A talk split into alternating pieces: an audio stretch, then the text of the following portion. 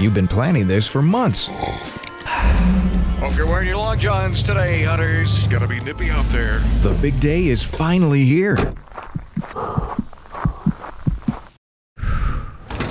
Welcome to opening day here at Sportsman's Warehouse. This is your big shot to gear up for unforgettable at the Sportsman's Warehouse grand opening, Thursday through Sunday, October 14th through the 16th off Summit Park Drive near Walmart. Or visit us at sportsmans.com. You met the kid, right? I did. He seemed like a killer to you? Cavalry Audio, in association with iHeartRadio, presents the new podcast, Verdict. Some people think he's definitely guilty. Others be like, no way. He signed a full confession. I can't but close my eyes and not see their faces. Verdict. Premieres October 19th. Listen on the iHeartRadio app, on Apple Podcasts, or wherever you get your podcasts. It's the coldest of cold cases. Five women murdered and mutilated in Victorian London. But trust me, everything you think you know about Jack the Ripper and his victims is wrong. I'm historian Hallie Rubenhold, and when I went back into the records, it became clear that the real story of those murdered women is richer and far more disturbing than we'd ever been told. Listen to Bad Women, The Ripper Retold on the iHeartRadio app or wherever you get your podcasts.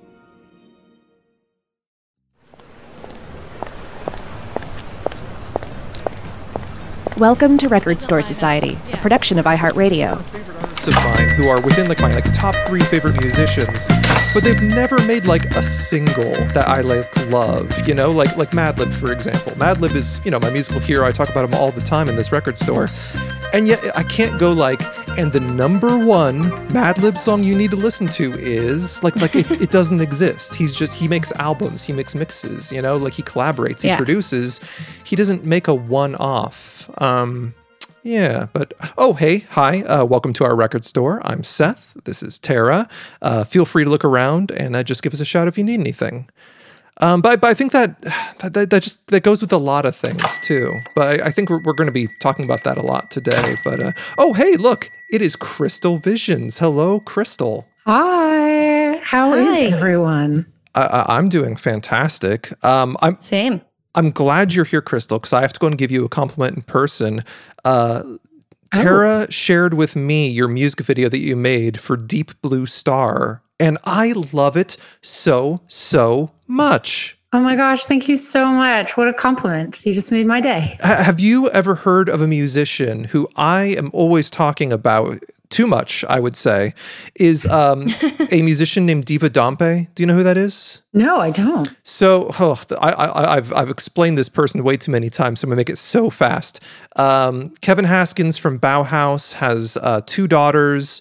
Uh, they were both in a band called Black Black back in the day. The two daughters' names are uh, Diva Dompe and Lola Dompe. Diva, Okay. in her solo project, uh, goes by Diva because it's her first name. And your music reminds me so much of hers, and she is one of my favorites. So, anyway, long story short, you remind me of one of my favorite musicians, which I guess is a high compliment, but also I don't want to take anything away from you. You know what I mean?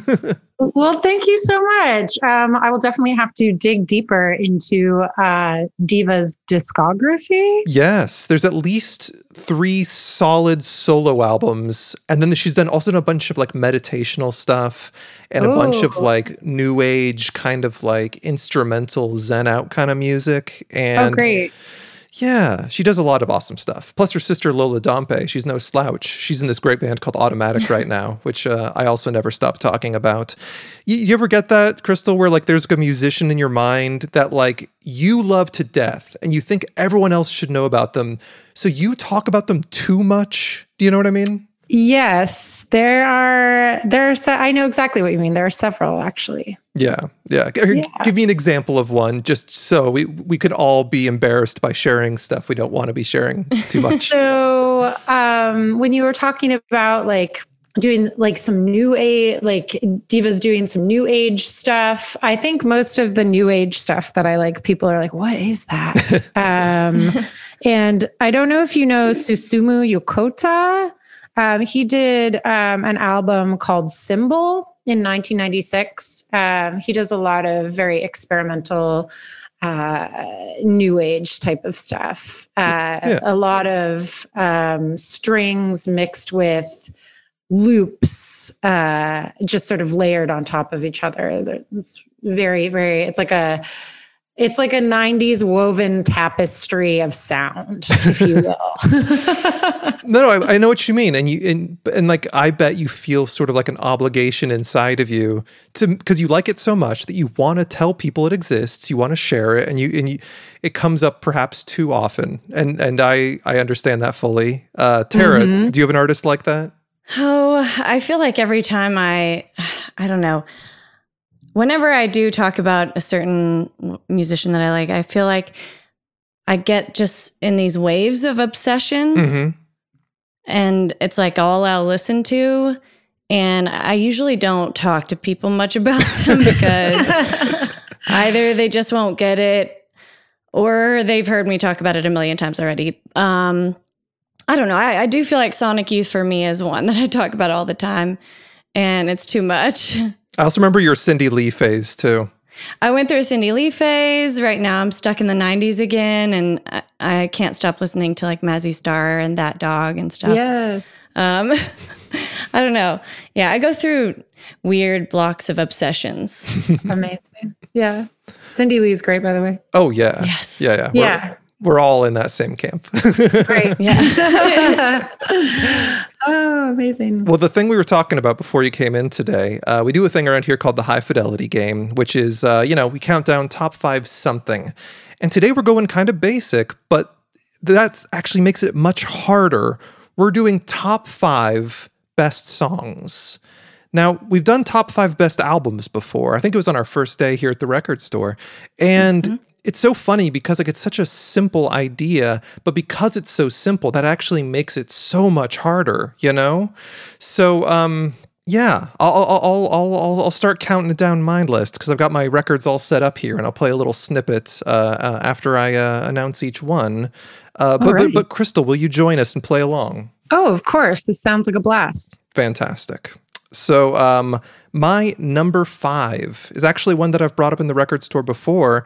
It was one day when we were playing the high fidelity game with Annie Black, and we were talking about the top five songs that are the final song on an album. And my number five is Dance Nine by Philip Glass from his 1986 collaboration with Twyla Tharp in the Upper Room.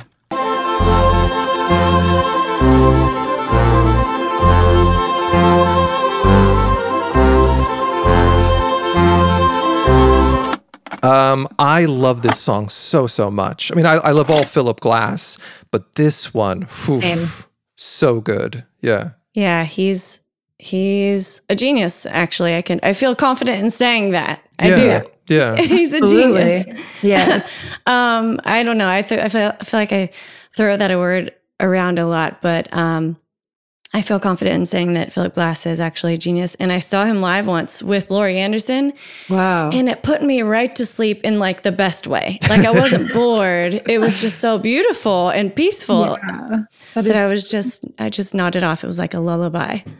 One of the things that makes me really happy about Philip Glass too, and I think this just makes most artists in general pretty happy. Philip Glass drove a taxi until he was in his 40s. Wow. So he he just, you know, I mean, most people work really hard their whole lives and maybe they'll eventually break through to a mainstream audience.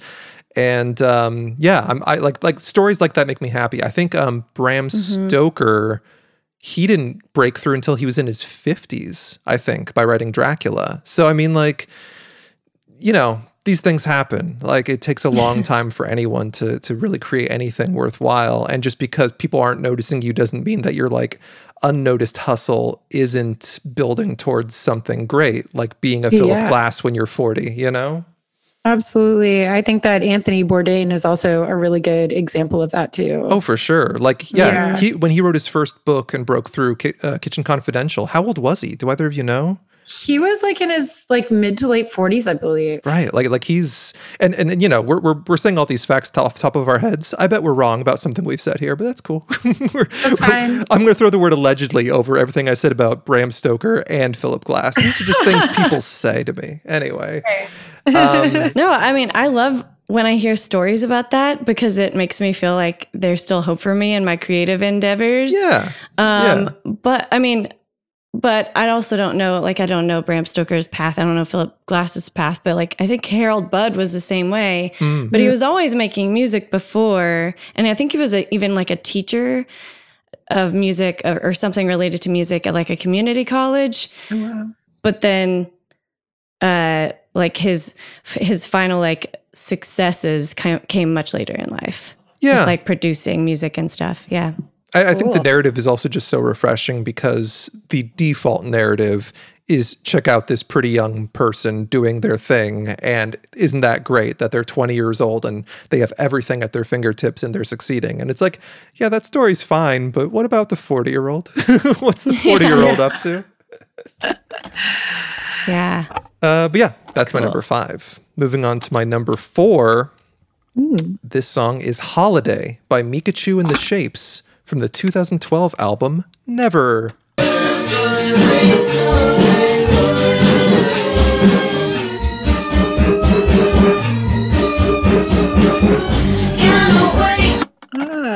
Okay. I haven't heard that name in quite a while. Oh yeah. Well, especially I don't. Yeah. I, I don't believe they use it anymore. I'm also not sure what Mica Levi's pronouns are. I, I believe I was on Mica Levi's website. No, no, no. On on Mica Levi's Wikipedia page, and the whole page was in they them pronouns. Oh, okay. I, I don't personally know if that's correct, but that's what the Wikipedia page has done. So I suppose I'll follow suit since I don't know any better right Mhm. now. So anyway, Mica Levi, Yeah. Deep personal hero. Absolutely love them. And um, yeah, I don't believe that Mica Levi has gone by Micachu in quite a while. I think they pretty much just go by Mica Levi because they've had so much su- success with um, uh, their score work. Composing and scores. Yeah, yeah. But Ah, but this song, it really gets me. It's one of those songs that we've kind of talked about this idea in this record store before, which is that um, there are certain songs that you kind of play to like pump you up and get you in a good mood. And it's like, okay, I need to like, you know, manufacture myself to feel full of endorphins and excited and ready to go do something. This is my go-to song that's what this song is for me. Holiday by Micachu and the Shapes, um, where I have had multiple occasions where I'm on my way to like a job interview or something, and I'll just like play this song on a loop or something like uh, something akin to that, one of those types of uh, scenarios. And I just think it's just like the most perfect balance between pop sensibilities and pure noise. Because, yeah, Mm. Mica Levi has this real knack for knowing exactly what a song needs to appeal to you, but also not giving it to you easily. You have to work a little for it. And like the noises are always just slightly unconventional. Every single noise, despite the fact that this song is a very straightforward, like verse, chorus, verse song, everything is just a little hard. It's a little buried. It's a little like, you know, behind a veil. And I love that. I, I, I really love Mica Levi. I feel like you mentioned a few things I want to touch on there. um, that sort of like you having to work for, it and it's not so obvious in its um, pop and noise, like a good blend. I feel like that was that's how I felt about Cindy Lee. Mm, yeah. Um, yeah, I love that, and it like kind of makes you you sit and you you like really ponder the music in a different way. But then there are songs, probably like this one that you're mentioning, that are song, songs that immediately kind of like make you feel elevated and happier. I have a whole playlist, a playlist called uh, like someone in love. Oh, They're okay. all just like very happy. Like I feel like people in love would listen to this music. They just, you know, they're on cloud nine kind of songs. Right. Um, I love it. yeah. But yeah, and I mean there's so many different I I just love the you can change your mood or adapt to your mood with any kind of music cuz sometimes you just want to be like in a sad mopey mood and you know if it's a rainy day like today in Atlanta you, you want to put on something just like you know depress me fam come on let's go but yeah I don't know I love all those things that you're talking about Yeah. Yeah, yeah, yeah. Yeah. also uh already have two composers Oh, in your true. list Uh, my next one will not follow that that pattern. Okay. uh, here comes my number three. Um, this is Egyptian Shumba by the Tammys from their 1964 single.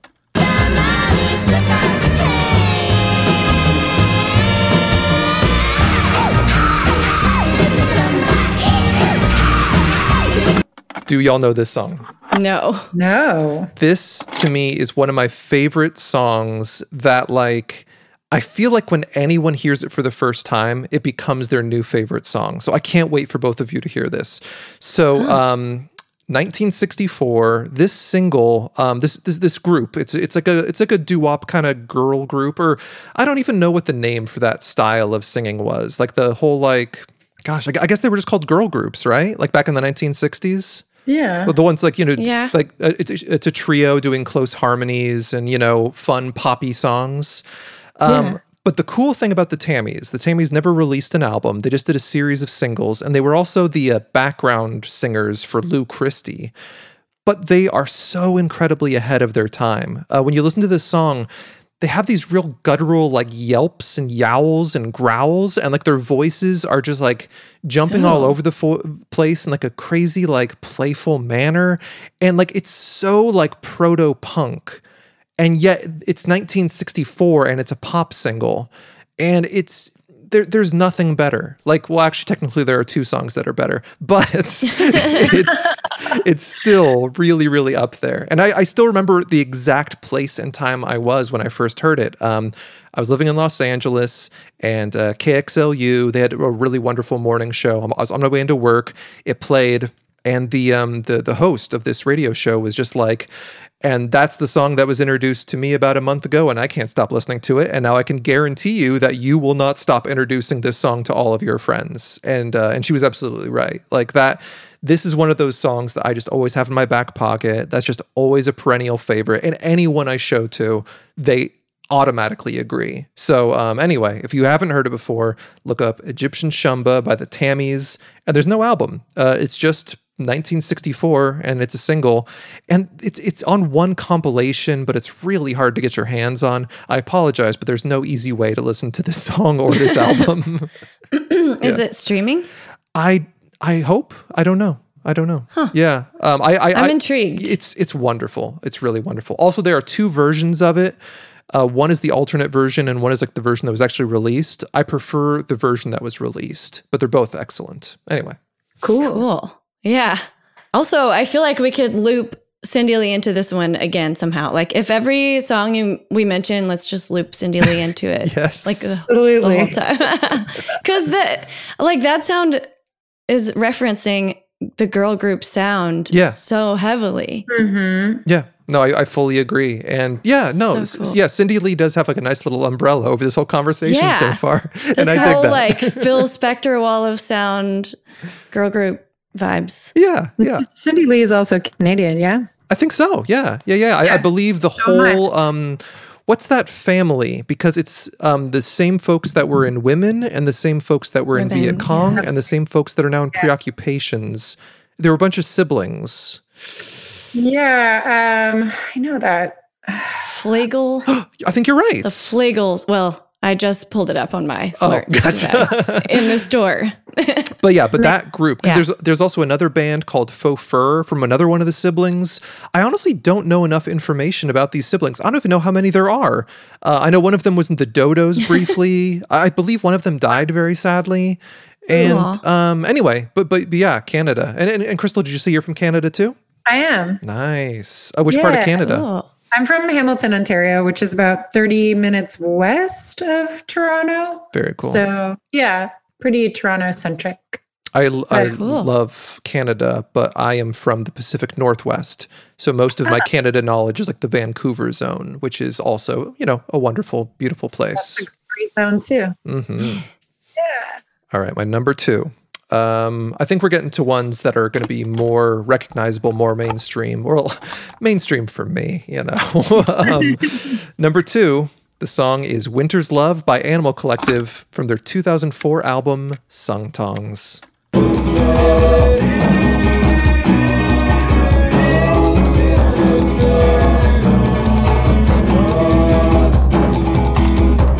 Uh-huh. That's a good one. I mean, the melody on that is just, it's unforgettable. It's unparalleled.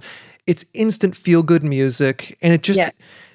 Uh, it's angelic. Like like I feel like they like harvested something kind of like from the core of like humanity that like when you hear it even for the first time, you know that this is an amazing song and they put these notes in the exact right order and played them for just the right amount of time.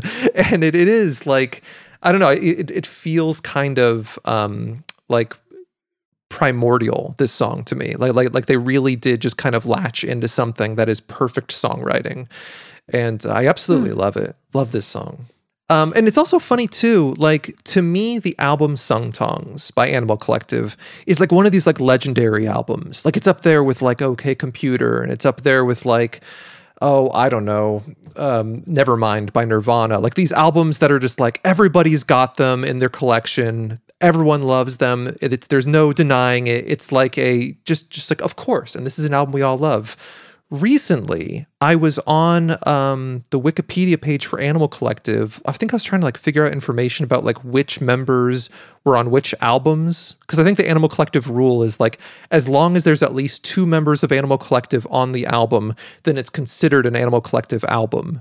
So Sung Tongs is technically just Panda Bear and Avey Tare, but it's still considered Animal Collective because there's more than one of them. So yeah, but uh, but anyway, but um, that album has only ever sold twenty seven thousand copies. I know. I was about to say really? you would put that on the scale of like never mind, but to no me, way. to me, but because I, I think that's that's a hard part in general is that like when something is really like you know influential to me I put it in the same category. Like, you know, uh-huh. N- Nirvana yeah. was super influential to me because they brought me yeah. into like this wonderful new world of grunge, et cetera, et cetera. And it was, you know, it's some of the best music that's ever been made.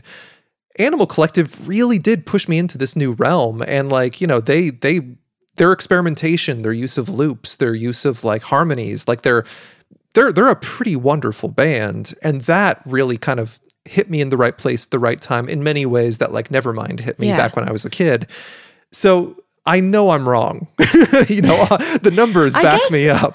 That 27,000 is nowhere yeah. near the whatever 12 million that I'm sure Nevermind has sold, you know? But I guess my point was or like what I what I'm thinking more so is that that Merriweather Post Pavilion is so much more widely known. Widely known, yes, but that's yeah. not the one that like broke me, or at least in my opinion, me and right. my friends into the world of Animal Collective. Like, so you're thinking like just in, on scale of influence. Yes. Not necessarily like popularity. I don't know what's popular anymore. I'm no good at it. like I'm just too far removed. I don't know. But um yeah like, like I said, I called this a mainstream song minutes ago. So I don't know. I wonder actually, no, that just has me curious how many uh, copies they sold of Merriweather Post Pavilion compared to yeah. Sung Tongs. Have they ever gone platinum, I wonder, or even gold? You know, I don't know. Oh, but I can say this. Um, uh, this song is mainstream enough that it has occurred in two um, I won't even call them. Well, one of them's not mainstream at all, but one of them is. It was uh, prominently used in this really wonderful film called Shortbus, where it was in the score. And mm. two, it was in an episode of The Simpsons. Oh so, no! Way. Yeah, like wow. To me, that's pretty impressive. That you know, Animal Collective can make it into an episode of The Simpsons. And I believe the episode, if anyone wants to look it up, is called a list of supposedly fun things that Bart will never do again. And it's like a, you know, a, a reference to the book title, of course. Um, and so anyway, if anyone wants to look it up, I remember that happening because I am I am a lifelong you know uh, uh, fan of The Simpsons. I was I was born at the exact right right age yeah. for that. Yeah. So um, yeah, seeing an episode of The Simpsons and I'm just watching it, and then Animal Collective starts playing in the episode. It feels pretty good, you know. Wow. Um, uh, actually, saw a, a, someone tweeted recently. Um, all that millennials want is four Adobe walls for their girls. Aww. Which is, you know, yeah, the from lyrics the My Girls from My Girls. Yeah. But um, just to go back, because I, I pulled up that information about Merriweather Post Pavilion, and it's only 199,000 copies. Yeah, so not not even gold. But yeah, not, that was just the United wow. States. So right. there were more copies okay. sold in Europe. But still, that's shockingly low considering I think this is on like one of those be- like albums you should listen to before you die type lists. Oh yeah, no, I mean it's a wonderful album, and and no, and I feel like Yeah. it really did Yeah, break yeah. through somewhat to the mainstream. So Yeah. I, I, I, I mean, first of all, you and I work in a record store right now, Tara. We know people don't buy albums like they used to. They are, uh, they're slackers. True. And that's cool. You know, be a slacker, but just know that your favorite artists are going to go away because you didn't give them any money. So, you know, keep that in mind too. Choices. yeah. yeah. Uh, if anyone wants to be really shocked, um, look up the current. It doesn't matter. You can you can do this literally at any time. Look at the current number one album on the Billboard charts and look how many copies they sold. Not how many streams they had, not how many like you know YouTube views, but literally how many physical copies were sold, and it's always like in like the thousands. Abysmal. It's it's so nothing. sad. It's nothing. People are the fucking worst. Oh, jeez, Louise. anyway, anyway, anyway, I'm not here to put down people who don't like record stores. We're we're in a record store. We store. could just say Spotify is the fucking worst. and I use Spotify, so it's hard to blame I'm an part of the individual. problem. Yeah, I don't know who to blame. All I know is I like records. So Me too. my Yes. my number one, here it comes. I think again this is mainstream, but who knows? Drum roll. Number one, Modern World by Wolf Parade from the 2005 Oh, wow. album Apologies to the Queen Mary.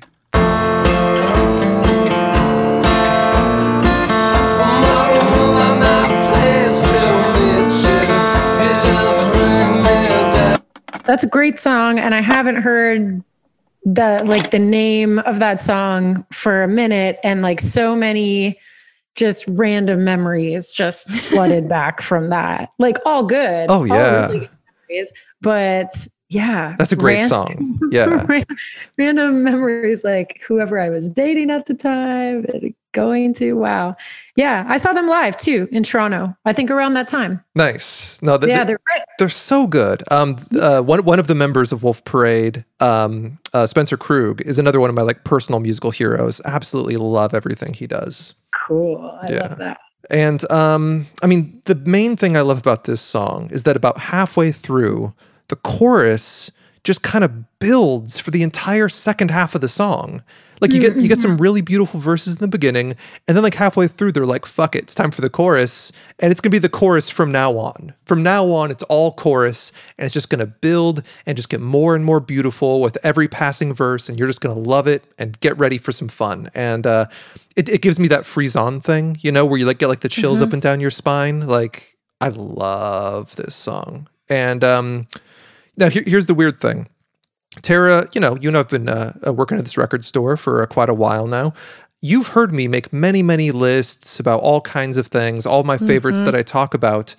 None of my favorite artists are really in this top five. The ones we talk about too often, should we say? You know, the Bjorks, the Radioheads, etc. Right. Like, like mm-hmm. none of my favorite artists, the Madlib, Yeah. isn't, isn't in You've this list. talked about the Krug guy a lot. We have talked about Spencer Krug. We have talked about Mica Levi. So, in all fairness, those have made appearances. but I know what you mean. Yeah, yeah, yeah. Like, like, like Yeah. of our like our upper pantheon of artists that we Right. should shut up about.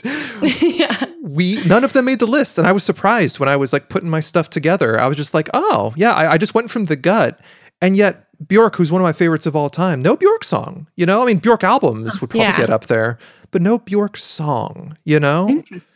Yeah. yeah, Which goes back to what you were kind of talking about earlier that it doesn't like line up right. the same as the albums. a favorite artist does not perhaps make a favorite song or a favorite album and vice versa and versa versa like all those combinations don't don't actually line up so it's weird Yeah. Agreed. Yeah.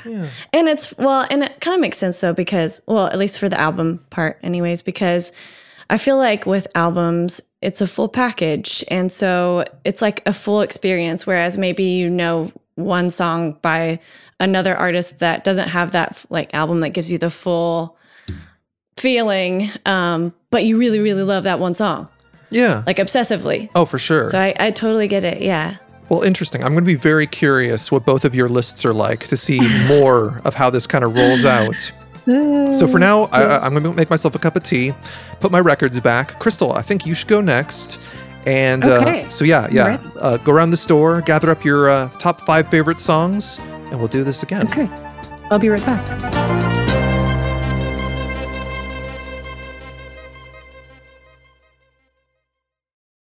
In this season of Unobscured, we will follow Grigory Rasputin's transformation from a peasant at the crossroads of history to a monster at the center of far too many legends.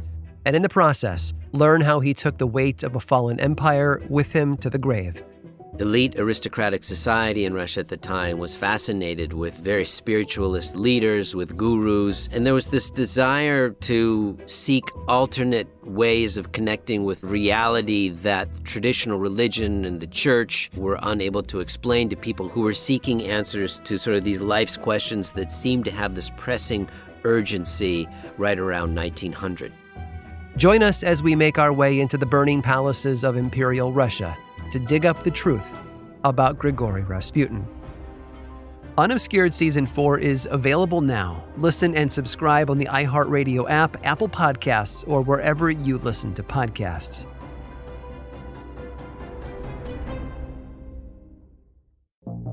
It's been a year since my sister Callie died. Now I can't sleep because every time I close my eyes, Callie's there to wake me up. The insomnia's gotten so bad, I'm not sure what's real anymore. There's a shadow living inside my head.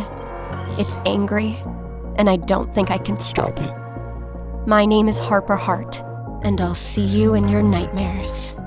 Journey into your own subconscious and listen to See You in Your Nightmares now on the iHeartRadio app, Apple Podcasts, or wherever you get your podcasts.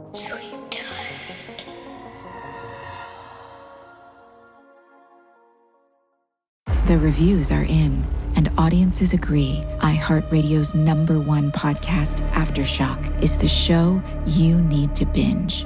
Michaela! She's not gonna make it to the mainland by herself. Five stars. I love it. It's hard to find a podcast that is truly immersive, and this one takes the cake. Ask me if I care who died on that island. The art of a roller coaster. So many ups and downs, twists and turns. Five stars. Someone's running towards us. Get to the boat now. Has me at the edge of my seat. Everyone that hears me listening to it stops to listen and then subscribes themselves. You owe me. After what you did, you owe me the truth. Heart stopping. And the cast. I can't wait for more. This place is gonna collapse. Straps us in and makes us think we're coasting along when we're really racing to an abrupt end. You're gonna come with me, and we are gonna take you apart, piece by piece. Aftershock, starring Sarah Wayne Callies, David Harbour, and Jeffrey Dean Morgan. Come to the island and binge the series everyone is talking about. Follow it on the iHeartRadio app, Apple Podcasts, or wherever you get your podcasts. All quotes taken from actual user reviews.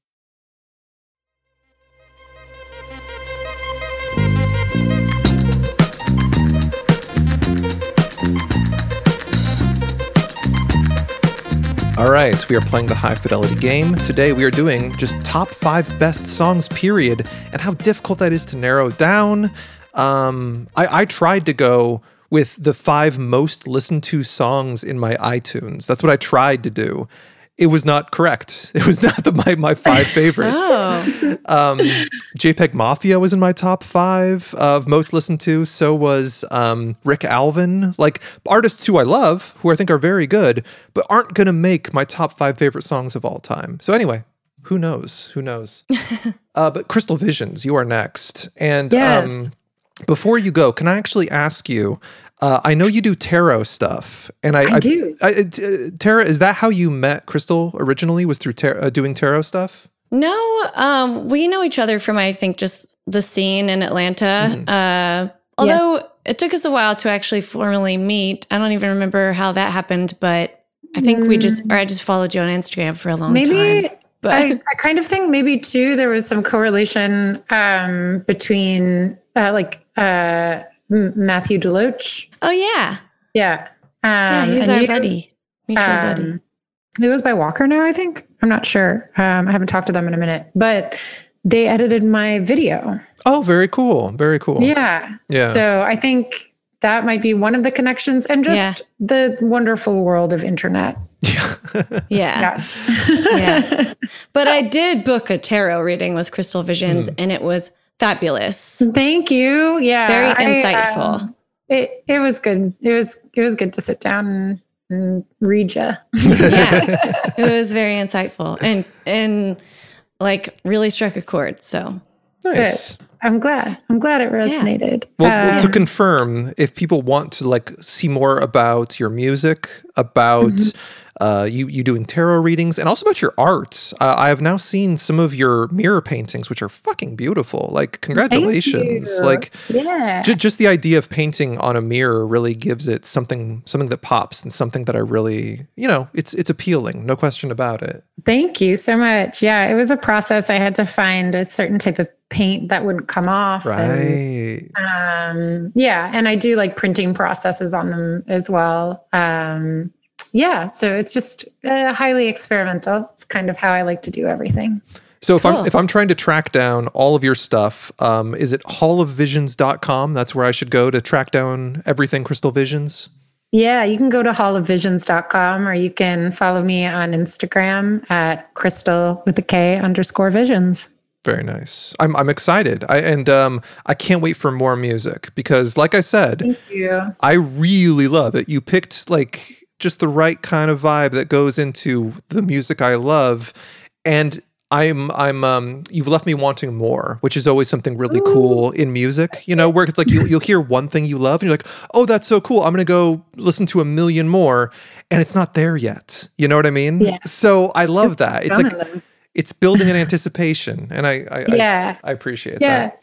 And um yeah it's it, it's definitely coming and it's coming a lot faster than uh anticipated. It was kind of like one of those like very kismet things that that happened. I just released it as kind of uh you know like a random like this is something that i wanted to do and had been writing music for a while. And now i'm like well it's time to start just releasing it you know like Yeah.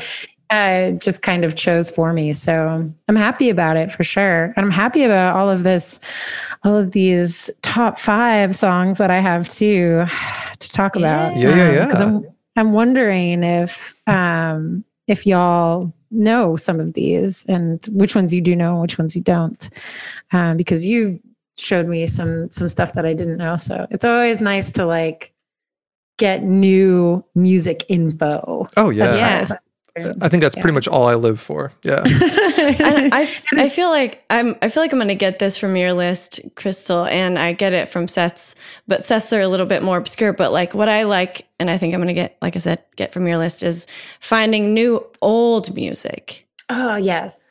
Which, you know, it's sometimes harder to find those like deep dive, cool old music. Um Agreed. that are just like, whoa, I've never heard this before. My gosh, I love it so much. And just and then I have a new obsession. Yep.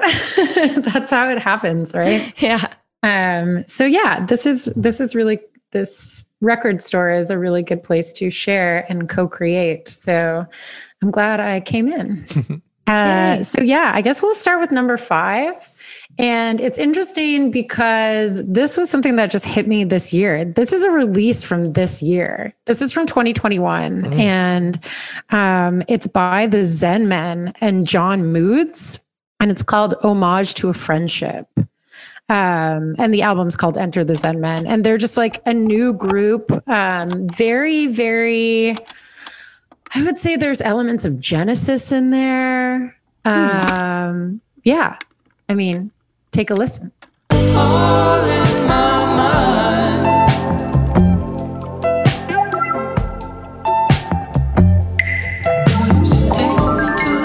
No, cool. I have never. I, I've never heard. of heard. No. It- it- I've never heard of this. and I love I love that something so new can make your top five favorite songs. That's fantastic. I, I love it when that kind of stuff happens. And it's interesting because when you were saying, yeah, I was kind of like perused my my iTunes Mhm. and like was trying to choose off of that. Right. I was perusing my Spotify and trying to choose off of that. And I'm like, there are just too many like songs. Like Mhm. I have to just go with what uh, what like what I've been sort of listening to this year because if I was to go back like last year or the year before it's just like it just gets to be too much so I have to remain present with my selection Yeah. No, I follow you. so, so the Yeah. Zen Man, uh, it's spelled uh, Z E N M E N N. Zed. That's a Canadian thing, I guess. Right, right, right. Or Yeah, yeah, the Z or the Z. yeah, So- yeah, right. But everything's like very soft. Like I would, I would even put this into like a new age form of pop, Hmm. if you will. Like I would say, Um, it's it, yeah, it definitely has a certain softness to it. Um, almost like, are you? Have you ever heard of Sam Evian before? Yes, I love Sam Evian. So Zen Men is sort of has like this Sam Evian vibe. Um, If you've listened to Oh. Sam Evian's album Premium, it has more of the the premium vibe than um, I think his, his his second album, which I can't off the top of my head I can't remember um, the name of it. But Sam Evian is just such a gem of a person anyway. Um, I met him in Atlanta and we were supposed to link up and have coffee in New York, but it just never happened because whenever you go to New York, things just get Yeah. crazy. Yeah. There's too much to do. yeah. Um, so I was just like, oh, I mean, it wasn't meant to be, but it was so nice to meet you. Um, but yes, this is kind of like the same type of the same type of mood. Um, Yeah. And that is I like how John Moods, his last name is Moods. It's cool. I can't wait to hear it because I love Sam Evian, like you said. And then I don't know. Sometimes, do you know S- soft hair? Yes. Too? yes. Yeah, it's kind of like that. Like yeah, Conan Mockasin, like that kind of just like very. It almost has like a soft or like a contemporary rock, adult rock, Yeah. soft rock vibe, which I love because I'm always looking for something that's just gonna soothe Yeah. my soul from the outside stresses Mhm. of the world. Um, yeah, that's cool. Can't but wait yeah, to hear that's that. cool how you how you mentioned soft hair because like that's definitely like you could you can hear that there is some sort of influence to it, you know. Yeah. So very uh it, it's a strong contender. It's my number five. Nice. Um, cool. Yeah, so I guess we'll go into my number four, and I think I think both of you will resonate with this. Um, Fever Ray, Mustn't Hurry from Plunge in in 2017.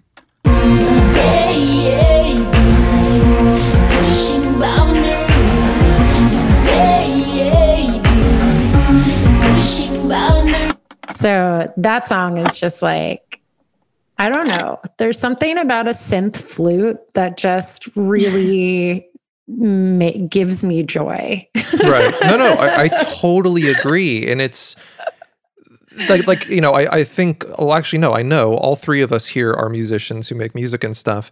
And there's this funny little line to me about like the uncanny valley of the sound of a synthetic instrument, where it's like, um, if you're playing a song and you're using a keyboard to, let's say, make a flute noise, there's Yeah. that sound that sounds literally like a flute, period. Like there's no question about it. It is a flute for all intents and purposes.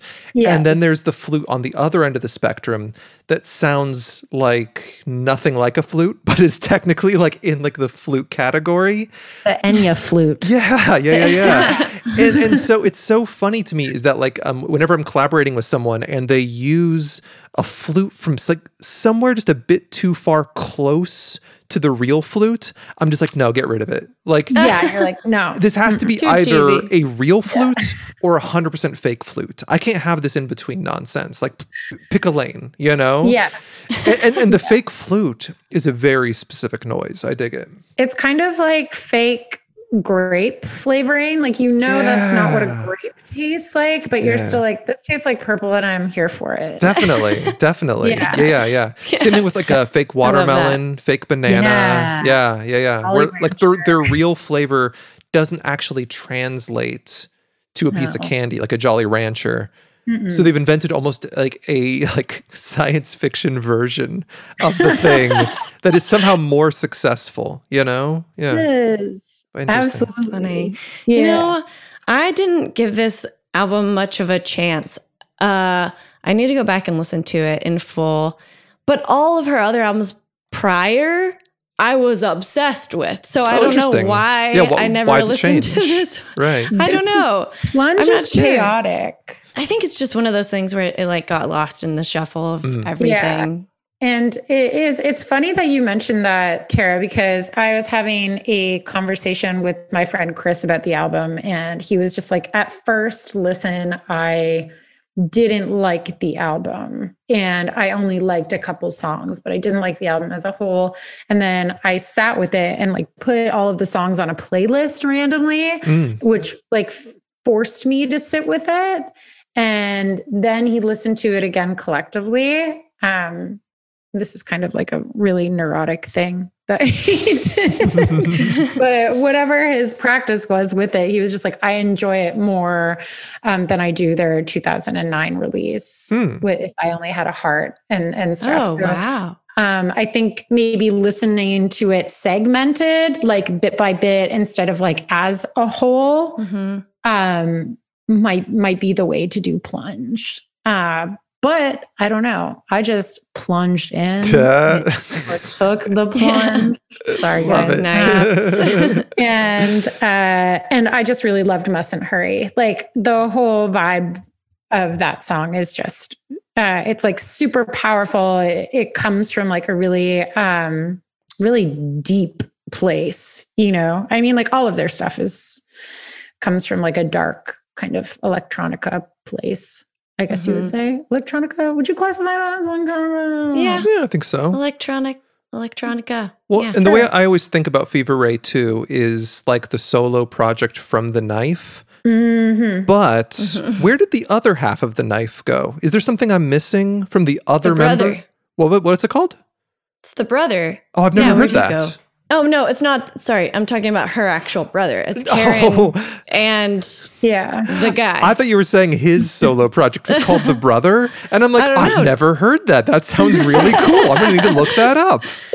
Actually, I wonder if he has a side project. Because that's what I wonder. Because I, Uh, I really liked The Knife and I really like Fever Ray. So I I'm feel like. I'm missing something from, Olof. yeah, from, from Olof. What is Olof Mm. doing right now? Or, or maybe what are you up to, Olof? maybe he's just Oh, not as interested. I don't know. well, he did produce a Planningtorock song, which is cool. I love them. Oh, same. Yeah. So maybe he's more of just like Uh, a, an in studio kind of guy. Seems like he DJs and he's an activist. Hmm, that's Okay. cool. All right. Cool. Well, okay. I'm just glad I'm not missing out on something. That there isn't some group called The Brother, which is Right. Olof. cool. Actually, Yeah. he has released music as Olof Dre- Dreijer, I think is how you pronounce it. Okay. Uh, or Dreijer, maybe. I don't know. Uh, and Oni Ayhun, Ayhun, something like that. I'm gonna need to look this up. But anyway, I'm but, probably but Fe- Fever Ray is fantastic, and so is the knife. Yeah. I really, I really loved the knife back when the knife was doing things. Same. Yeah. too. I mean, remember when you first heard Heartbeats? Oh yeah. Or uh, Oh, one yeah. hit, or even, Oh, yeah. um, gosh, what was um? They had the most amazing Christmas song. I want to call it "Reindeer, Reindeer, Reindeer." Reindeer. Yeah, it's something reindeer for oh, sure. it was I so don't think I good. ever heard that one. Oh, it's it's the best Christmas song. Yeah, it's on that. Yeah, it's on one of those playlists that's like, here's your traditional Christmas playlist, and here's all the weird stuff that you like want to hear, and when you're sick of all the traditional stuff. Here's all the Amazing. good stuff. That's so cool. nice. Uh, you said that was your number four. That's my number four. Cool. Um, so my number three is definitely like a pivot from that. Um, and it's Baby's Arms um, by Kurt Vile from Smoke Ring for My Halo, which is a 2011 release. I get sick of just about everyone,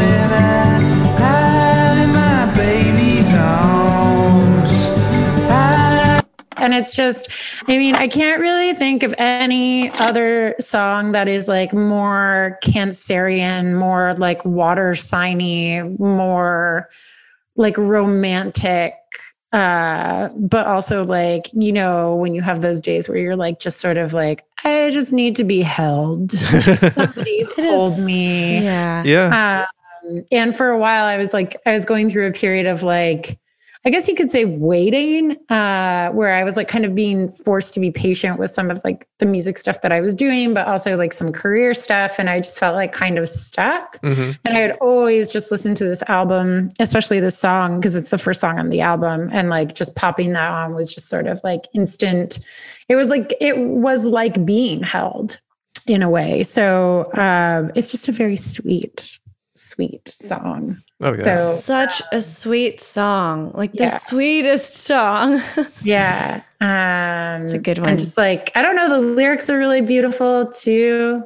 Mhm. Um, like talking about like the things in his lover's hands and all He's that. like, I get sick of just about everybody, but yeah, I like to hide in my baby's arms. yeah. yeah, it's so good. So um, I love that. Speaking of songs for people who are in love, Yeah, I need to add that one. yeah, that one that one is a is a really good one. Um, and even if you aren't in love, it does make you feel loved in, in a Yeah. way. Um, yeah, I was trying to think too, like if anything else that I was really into came out in 2011. I was trying to think back to that year and be like, what else was I listening to at this point in time? yeah. have no idea. Weird year. Weird- Um, uh, War on Drugs, I feel like is like something maybe I was listening to a lot then. Yeah. Deer Hunter. Oh yes, okay, yeah, uh huh. Uh-huh. I think I was I was into like a lot of garage music maybe around then. Are we talking American garage or UK garage? Probably both.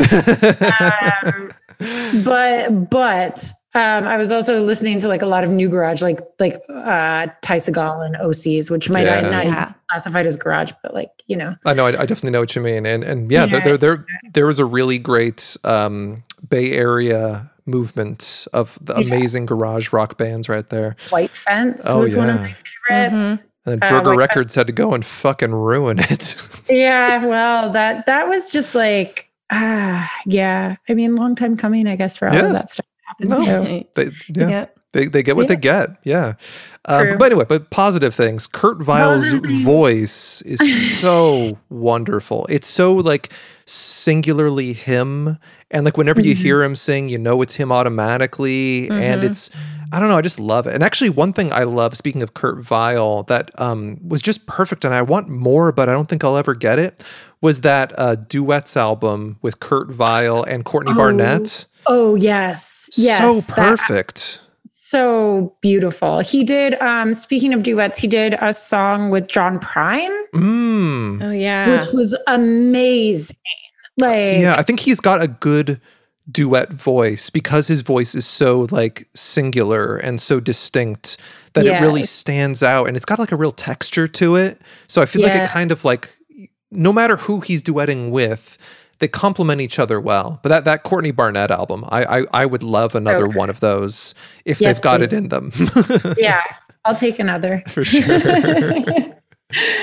but yeah, that was my number three. And um, so my number two is Hiroshi Sato, Say Goodbye, um, from the album Awakening, which is from 1982. and say goodbye.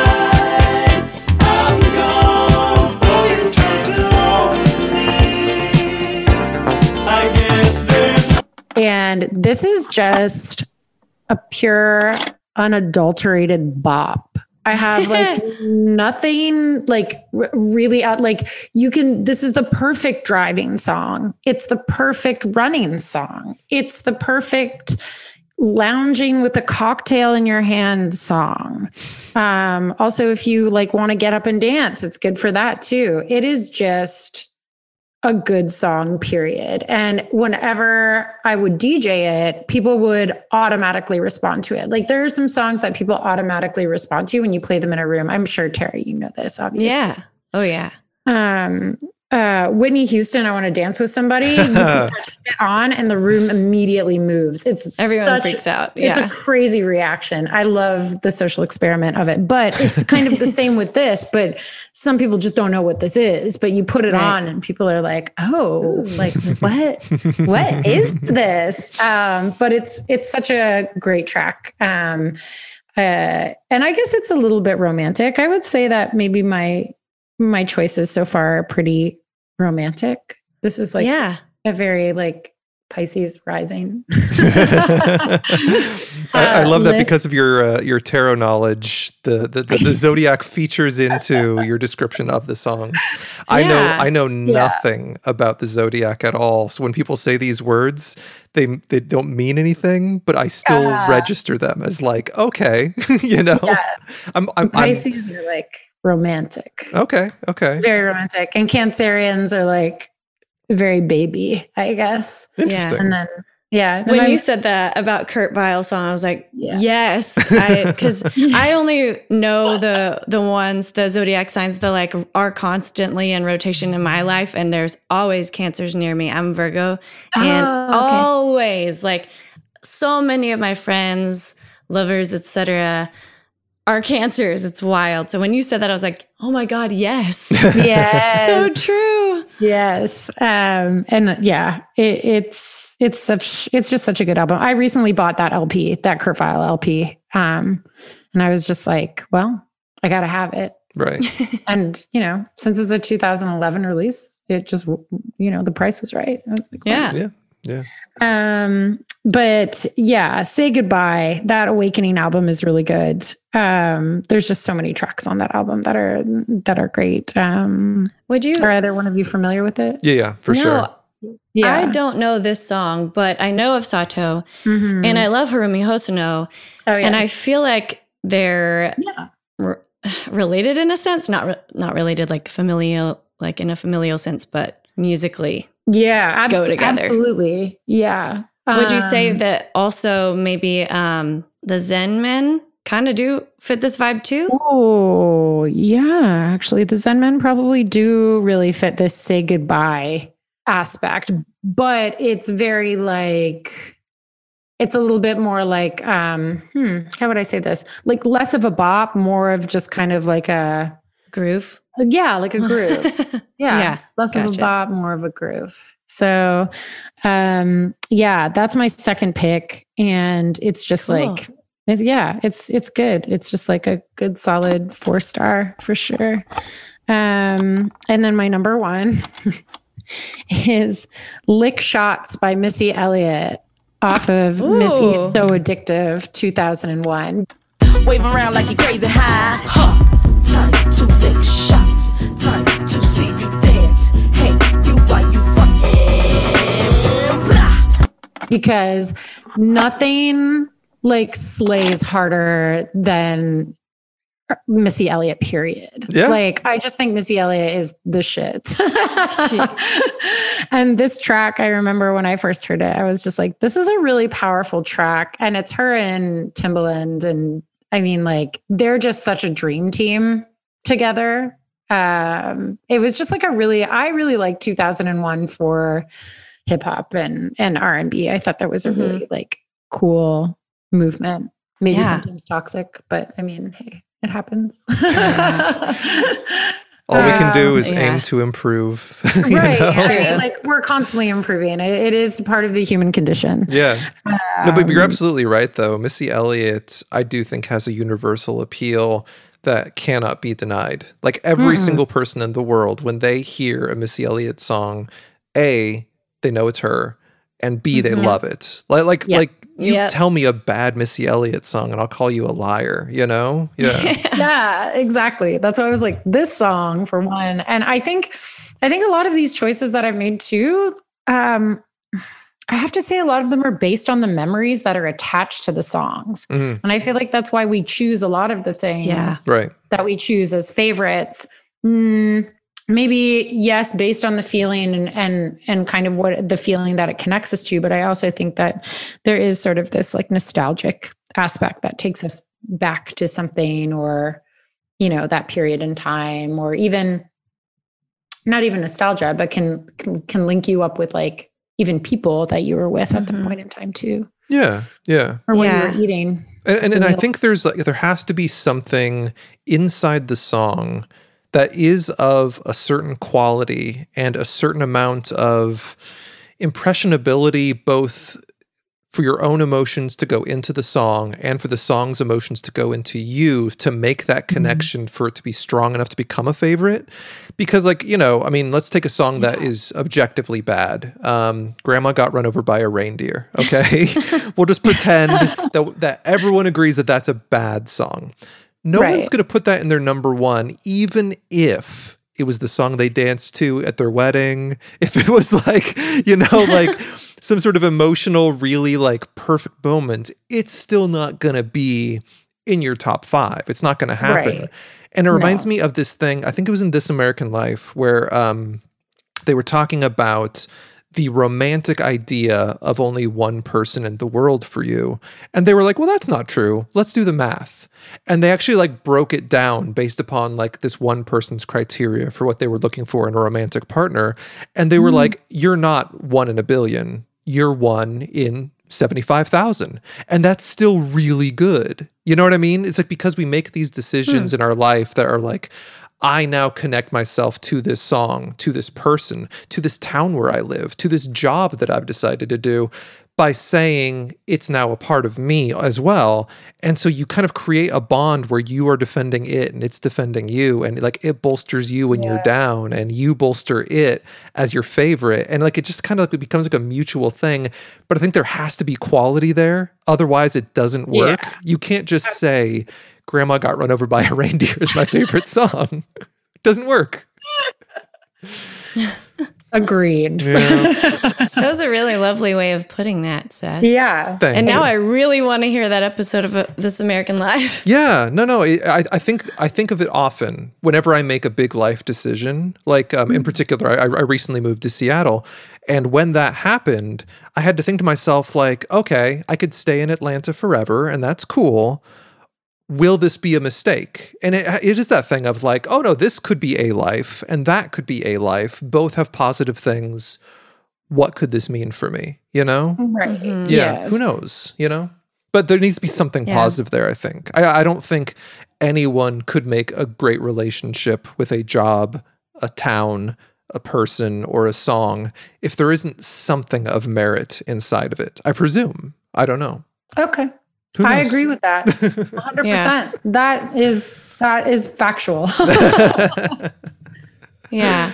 It's so true though. I mean, the whole like nostalgia thing, especially because when we think back or when I think back to how I listened to music and how I consumed music as a young person, only being able to get this CD or that CD or this tape or whatever, and mm. then just super like, maybe that's why I obsess over things now, just listening to it until it is broken or totally annoying at that point. Like I just Right. play it over and over and over and over again. So yeah, it becomes like that phase of my life. This whatever album becomes like a certain time in my life because that's all I listen to on repeat. Um, you know, the CD, the one CD over and over in my car when I I was know 16. feeling. You know, it's like, ah, my first love, my like the smell of whatever perfume was cool in the 90s. Right. Just like certain smells bring back certain memories and songs and Gap dreams. Yeah. so interesting to me. No, I love it. Uh, well, cool. Uh, Krystal, that was an amazing list. I Yeah, have a couple you. things I got to look up, which makes me really happy. I, I Me uh, too. Anytime anyone ever mentions something that they love that I've never heard before, I take it as a challenge to make sure I go out and listen to it immediately. So I'm stoked. Same. Yes. Um, so let's see here. Uh, two down, one to go. Tara, I can't wait for your list. Uh, Yeah. So let's see. Krystal will put back her records. You'll go gather up yours. Let's take another quick little break.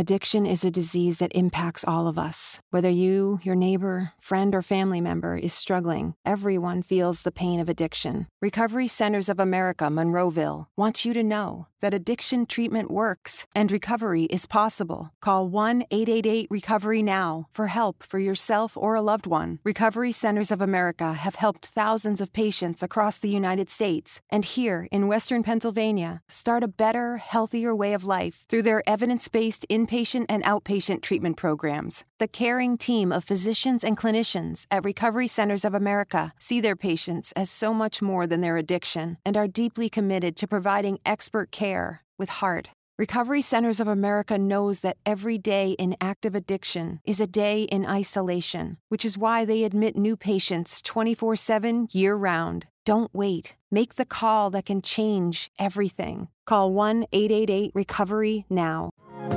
Hey, I'm Shalom Duenya. I'm Jacob Scott Thomas Bertrand, and this is the Lone Lobos podcast.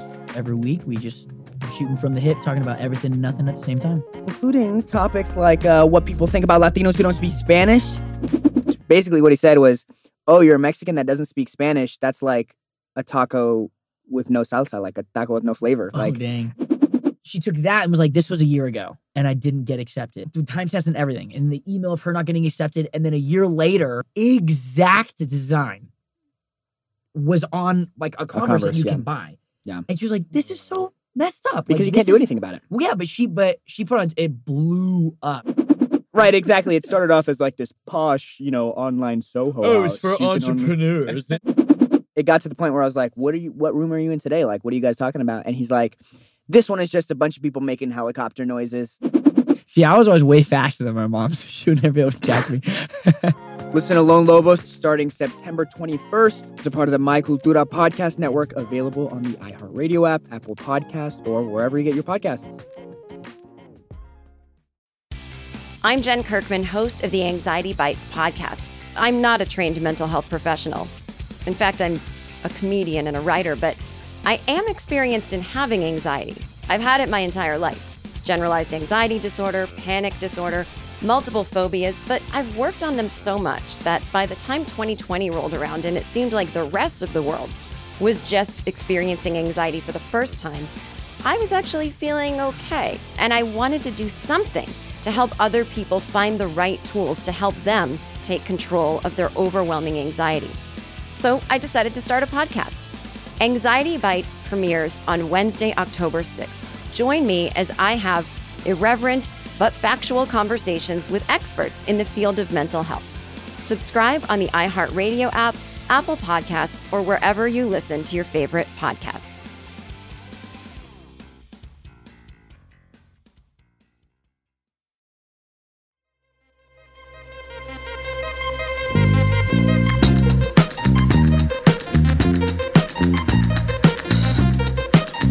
Okay, I have gone.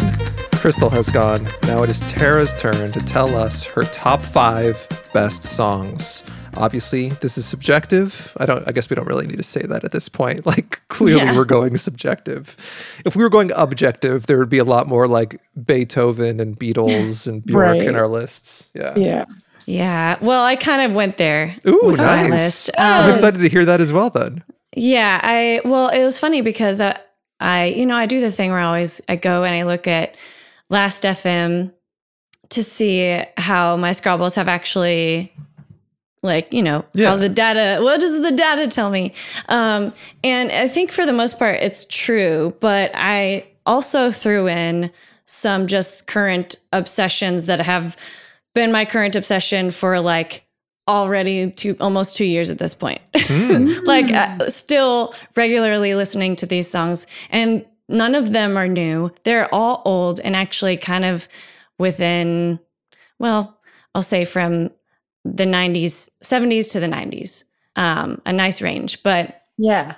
I think that some of them are very predictable of me to like um, but i also avoided sonic youth on purpose. Um, uh, but the, yeah well i'll just get into it all right so number five is hold me by fleetwood mac step for you to dance to. So slip your hand inside my glove. Oh, yes. Yeah, from 1982's uh, Mirage album. It's it's a Christine McVie McVie song. She is um, underrated. Yes, I love her so much. And one of the lyrics in the song is just like the hottest. Uh, slip your hand inside of my glove. Wow. I love that. I just love the intimacy of that lyric. Yeah. Yes. I love that too. It's a good, Wow. it's a nice uh, soft rock jam. Definitely. Yeah. And it's funny too, where you said that, like, you know, this one's a McVie song. Um, Fleetwood Mhm. Mac is one of the, the groups that I can tell who wrote each song more clearly than like any other group. Like when you're listening to something like Tusk, you can be like, and that's yours, and that's yours, and that's yours, and that's yours. like, like it really does feel like Beatles' White Album, where it's clear Yeah. who wrote what. Yeah, so funny. Mm-hmm. Apparently, when they were filming the music video for this uh, song, everyone was mad at each other, so they could all only be in certain scenes together for a short Oh, amount of time. wow. And they're like in the Mojave desert, desert, and it's I don't know. I just think it's hilarious because it's like, oh yeah, this person's mad at this person because he uh, had an affair, and then this person had an affair with this person. It's just like, oh my god, you guys are just a mess. Definitely. sleeping Yeah. with everybody and ruining the sleeping band. with everyone else. yeah. I wonder if there's some good examples of there must be of relationships not ruining bands. Because like for the longest time, I hate to bring up Sonic Not Youth again. ruining. Sonic Youth was like the gold standard of like, look at this fantastic band and this rock solid couple at like the center of it. Thurston Moore had to fuck it up. Mm. I actually have two more examples of relationships wrecking things in my list. Oh, which is really funny. All right. Well, well I, I will. I will not push the subject anymore. Then I'll let you uh, just continue. Um, but no, I mean, I- it's one to think about which ones have relationships that are like rock solid and still going, or just like maybe the relationship didn't cause whatever turmoil to the project. The first one in my Um, mind is Low. Like, aren't aren't Oh yeah, that's a good the main two one. members of Yeah. Low are married? Correct. Yeah. Yeah. So so that's the first one. I yeah, I'll, I'll keep thinking. that's that's that's the one I can think of. Interesting. That is interesting. That's a, that's a good one though. Uh, okay, so number four is oh God. I just freaking love this band so much. The song is "Let Me Be the One" by the Carpenters. Let me be the one you run to. Let me be the one you come to Oh wow, yeah. 1971 from the album Carpenters, self-titled. Um, and this is the album with Superstar, which is my favorite Sonic Youth. Well, no, it's not my favorite Sonic Youth, but One of your um, favorite Sonic Youth songs. It's one of the, Yeah. my favorites, yeah, by, that they've covered. um, but yeah, I let me be the one is so good. And one thing I think you you might see a pattern in all of these songs, that which is so unintentional. When I was thinking all of these through, I saw a pattern like, wow, all of these are like very much like some of them are very ethereal. Some of them are this like wistful, kind of sad but happy love songs. Mhm. Um, hold me. I don't know. It, uh, yeah, maybe sh- a little bit. Let me be the one. Is let me be the one. Yeah, it's like sad but happy also. Yeah, but also like hopeful. in a way. Yeah. hopeful. Yeah. Mm-hmm. Man, those carpenters. Oh, Carpenters. they're all like that. Who- who- yeah, I, I don't know um, as much about the Carpenters as you do. How like like what's the songwriting procedure for the Carpenters? Did they write their own? Did other people write for them? Do you know? Um, they did a lot of covers. Like Mm. Superstar actually was written by Leon Russell and another person, Hmm. but it was made famous by Rita Coolidge, I think. Oh. And then then they covered it and it went even more popular.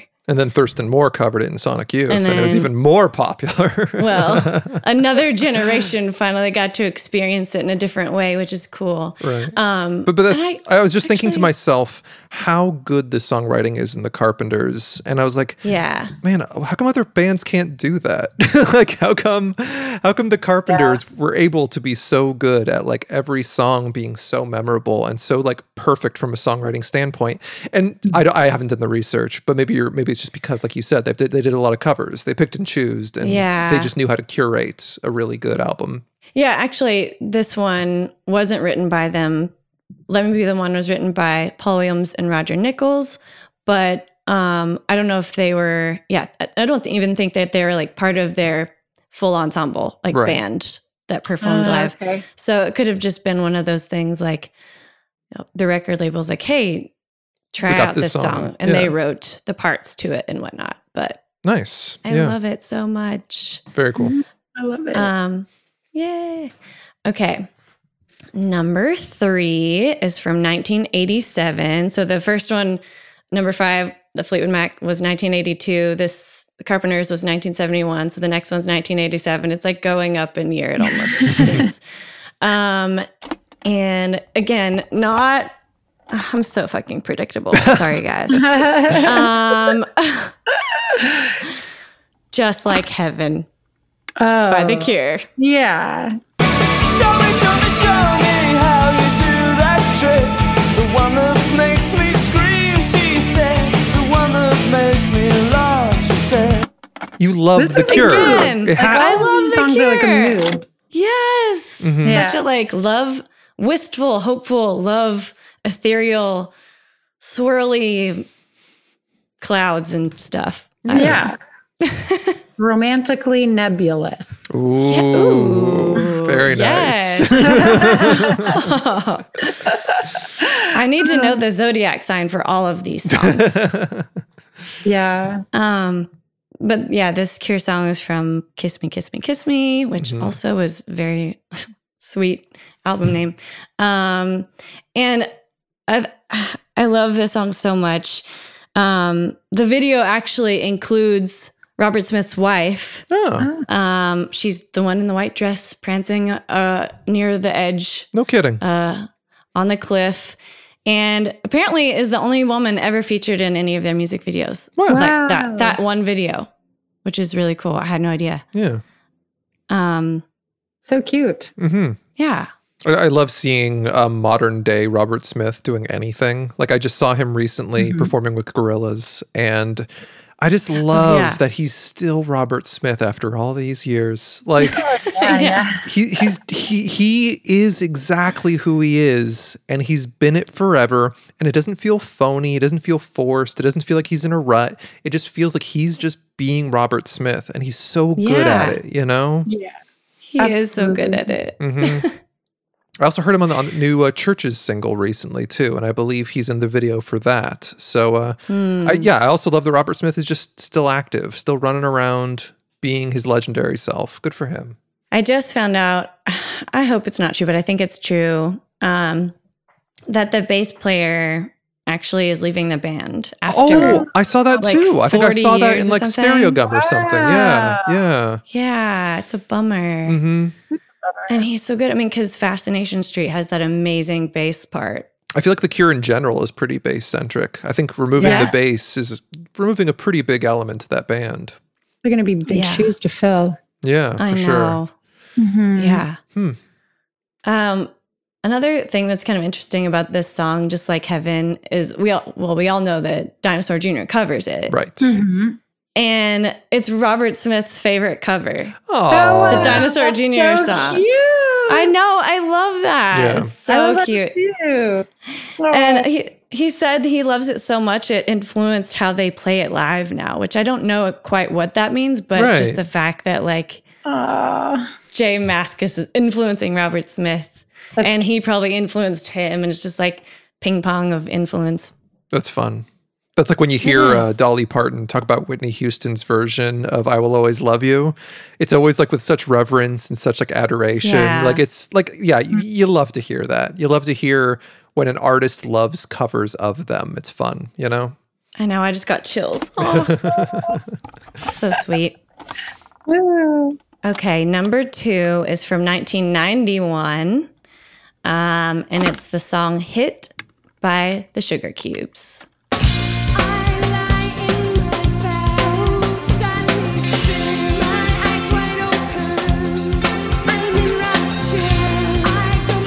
Ah, Very okay. nice. I, I man, I, yeah, I, I haven't thought about the Sugarcubes in a while, but I'm glad Bjork made it on our list somehow.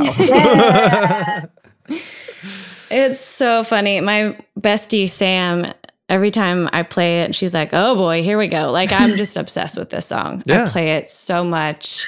Um, This is a good one. Yeah, I even made like a f- silly like music video for it during the pandemic. I mean, music video. It's like 15 seconds long. It's not a music video, but just I listened to it on repeat during the pandemic, and it brought me joy. The album title is called "Stick Around for Joy." which Mhm. is I think telling. Um, but the lyrics, if you think about it, and this is another one of those bands where the relationships really kind of ruined things. yeah, good because point. Yeah, yeah. I think she had rounds with just about everyone in that band, right. um, Yeah. and then got pregnant yeah. with one of them. And the song is um, This Wasn't Supposed to Happen.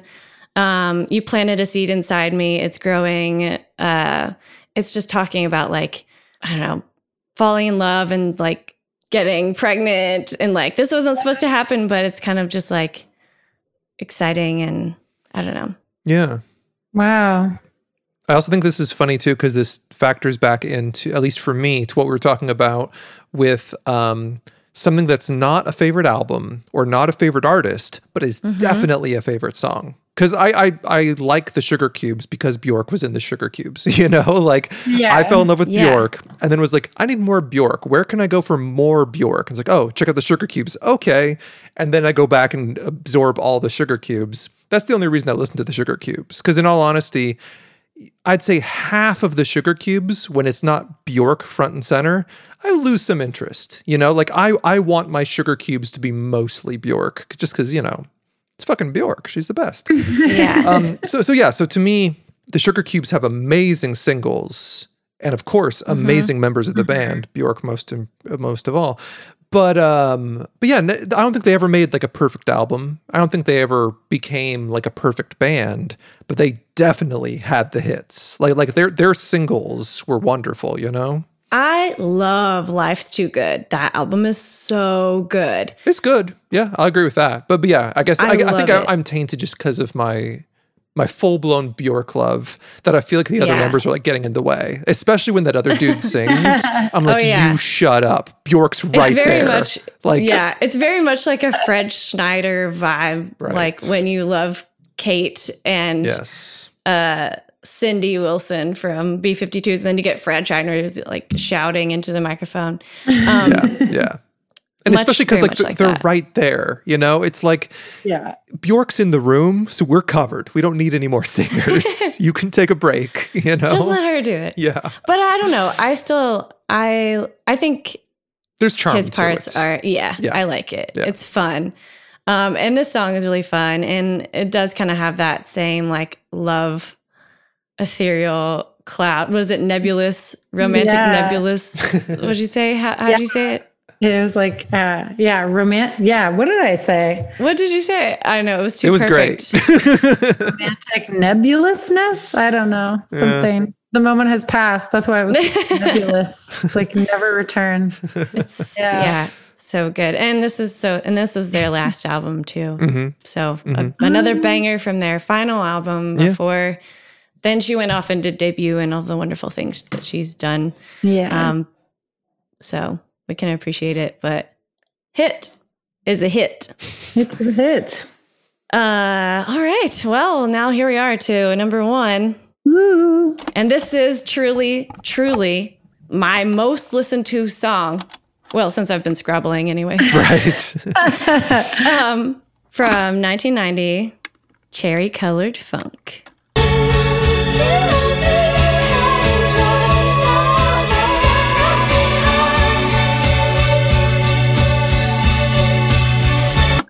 Uh, yeah. What a great song. Cocteau Twins. Right. Yeah. And this used to be my MySpace song. This was like Oh, on my fucking MySpace profile.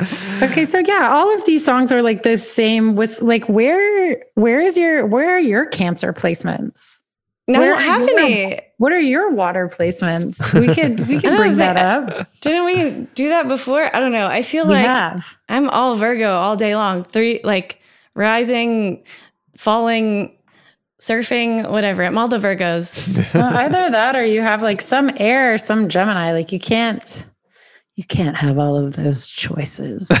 Sun, sun, moon, stars, planets, all Virgo. The good old She's pulling- Cocteau she's like, twins. she knows what time I was born. Oh, She's pulling you- up everything. Mm, you have Mars and Scorpio. So there's your water placement. So these are Scorpio. These are like deep, these are kind of deep, deep emotional cuts, if you will. Deep cuts, deep emotional Mhm. cuts. Yeah, moody, romantic. Oh, you also have Venus and Leo. So all of these things that are like very like uh how would I say this? Like like symbiotic romance. Hmm. Oh, unfortunately, not like the bands. Right. Yeah. not symbiotic. Yeah. Not at all. That's so funny. yeah. I mean, because we know, well, yeah, there's a lot of uh like Cocteau twins. Well, we'll never see them together Mm-mm. touring because there's too much animosity between some of the band members. Uh, But I have seen Elizabeth Fraser with Massive Attack, so it's like almost Right. Yeah.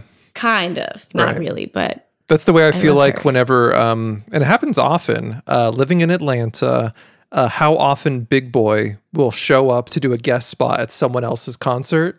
Like, for example, I'll be at a Janelle Monáe show and Big Boi comes out. I'll be at a Run the Jewels show and Big Boi comes out. You know what I mean? Like, it just becomes like a, a pattern because he's local to Atlanta and a legend and all those things. I'll never get to see OutKast because I don't think OutKast will ever reunite, but I do get to see Big Boi just hop on stage all the time with other artists I like. Yeah, I love it when that happens. I always am just like, you know, when I go to a show or a festival, even, I'm like, who's going to get on stage with who this time? Yeah. You know? Yeah. where there's like many people playing. In Big Ears, that happens a lot where it's like, you know, oh, you have Terry Riley playing. Maybe he'll get on stage with, oh, well, yeah, like Phil, Philip Glass and Laurie Anderson Right, playing right. together.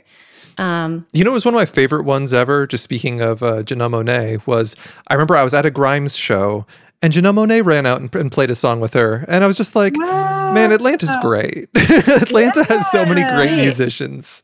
which one was that? Uh, this was From at the Variety Pride? Playhouse. Oh, yeah, this is Grimes. She was still pretty young at the time, so this was Grimes had not yet popped as big as she has popped now. You know, Mm. yeah. Yeah. Yeah. Interesting. Wow. But but any- but anyway, Yeah. but those moments whenever they happen are always a lot of fun. You know, you're you're you're always happy to see, especially when it's like a moment you know from an album and you hope it happens. You're like, I know they live in this town. Will they come Yeah. out? Yeah. But, what, what, that's that's a great list though, Tara. I, bet I bet your Thank list, you. even more than uh, Krystal's or mine, your list would make a great playlist. Like if you played all five of your songs back to back, that would like They probably are all on one of my playlists together. Actually, I'm not kidding. I mean, probably not back to back, but I bet you they are all on that. Actually, they're probably all on that, um, like someone in love playlist that I have. That's great. That's fantastic.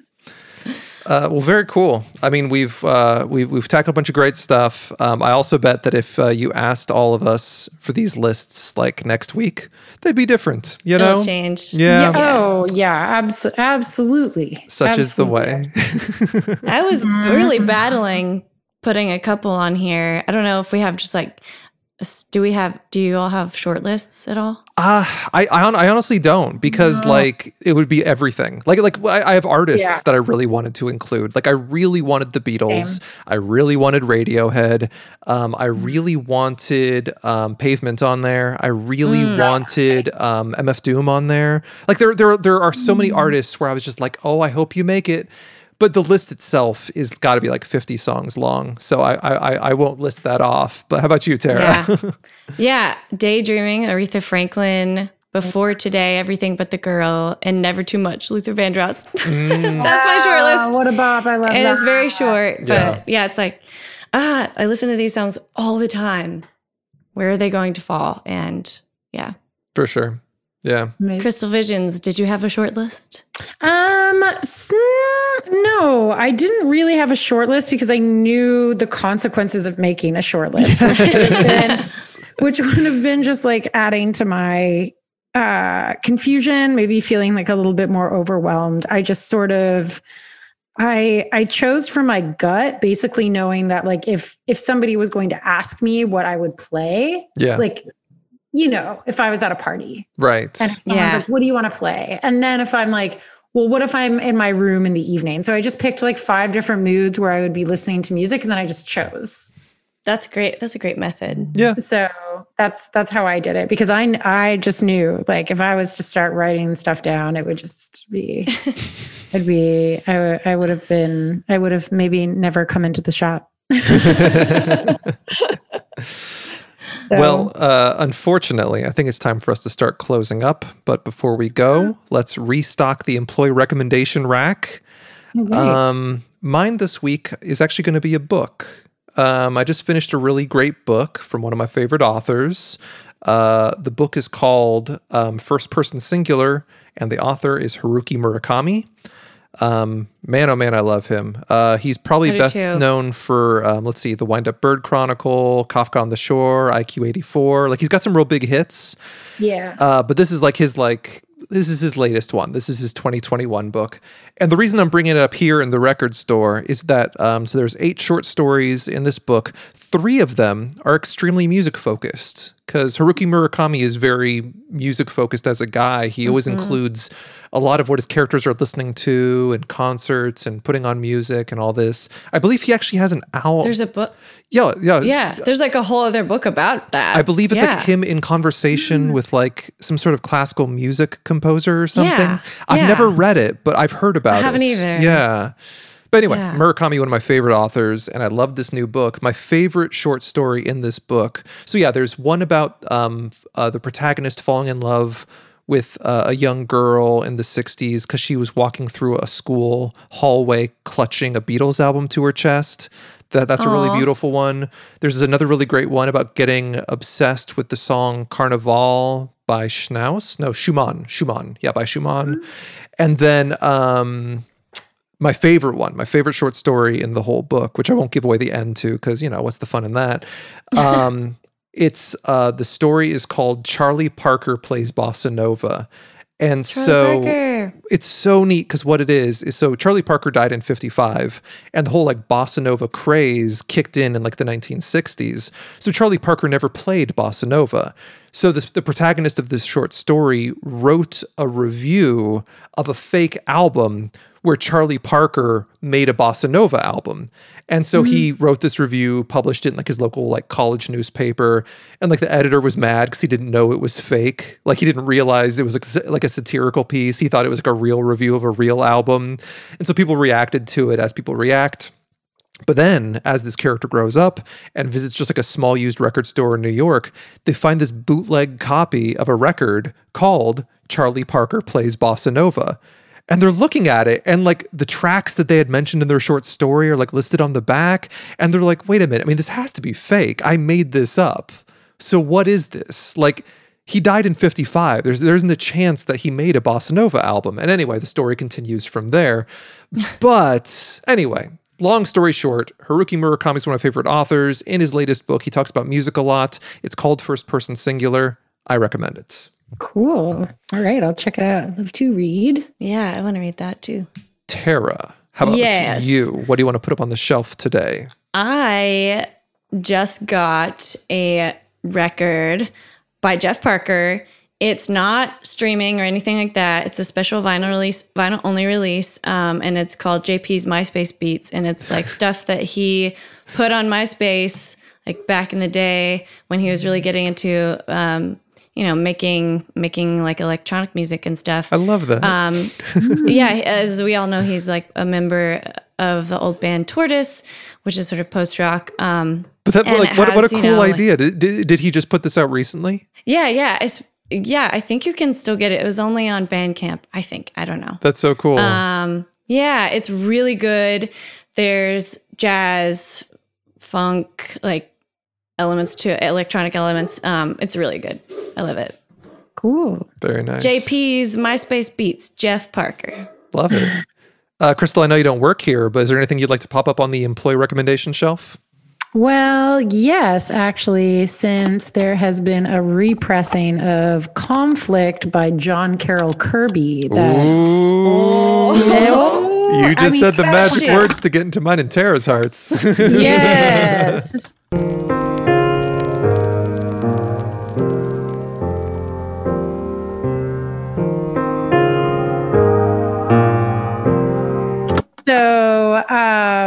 yeah, what what a great musician! What a great guy in general. I mean, he's just uh just a lovely person and i mean this debut album i mean i think it was his debut was it not or did he have I mean, he puts out so much that it's hard to tell for put out- me. I don't know. It was something else, I Uh. think, before. It was like the uh, maybe the album with the floating island on it. I don't know, but anyway, Oh this, yeah, yeah. this album is amazing, and it is just like the perfect. It would probably be the perfect companion to reading the book that you are that you put on the shelf. Yeah, yeah. Actually, know? uh, so yeah, John Carroll Kirby is on one of my favorite record labels, which is Leaving Records, and that whole record label I think is wonderful for reading too. That lots of new age awesome stuff, including John Carroll Kirby. Yeah. Yes, and just like uh, what a look. Mm. He is That's such a good look. I didn't know he was so involved in so many other people's music. Oh, yeah. But the first album that I ever heard of his was the one that has like his face and Mhm. his long hair. And I was like, what is this guy? You know? And then I listened to him like, oh my God, I really love this. oh Like, yeah. Yeah. Don't ever judge a book by its cover. Like this is a good album. And then yeah, and then I found out he's collaborated with all these amazing people. What Conan Mockasin is one of them. Right. Yeah. Sebastian Tellier, who I talk about all the time. Um, yeah, man, what a cool dude. Definitely. Yeah. So uh, it's been re- repressed. So put that up. Nice. Hell yeah. Well, fantastic. All right. Well, we definitely have to close up. We've been open too long. But extra big thanks to Krystal Visions. Thank you for coming in today. We really Oh. appreciate it. Yeah. Thank you. It's been fun chilling at the shop. Yeah, and if anyone is interested, and I, uh, anyone here in the record store who can hear my voice, go to Deep Blue Star, which is your new video, and watch it. And you can find all Mhm. that at uh, hallofvisions.com, and uh, that you'll find your paintings, your tarot stuff, and your music. And I can't wait for more. Like I'm, I'm genuinely excited for the future of Krystal Visions in the world of music. It's gonna Me be great. too. yes. Yeah. Thank you. Thank you. Uh, also, thank you to everyone else here in the record store listening to us uh, yammer on. Y'all are great. Uh, but the store is officially closed. So happy trails, everyone. Until we meet again.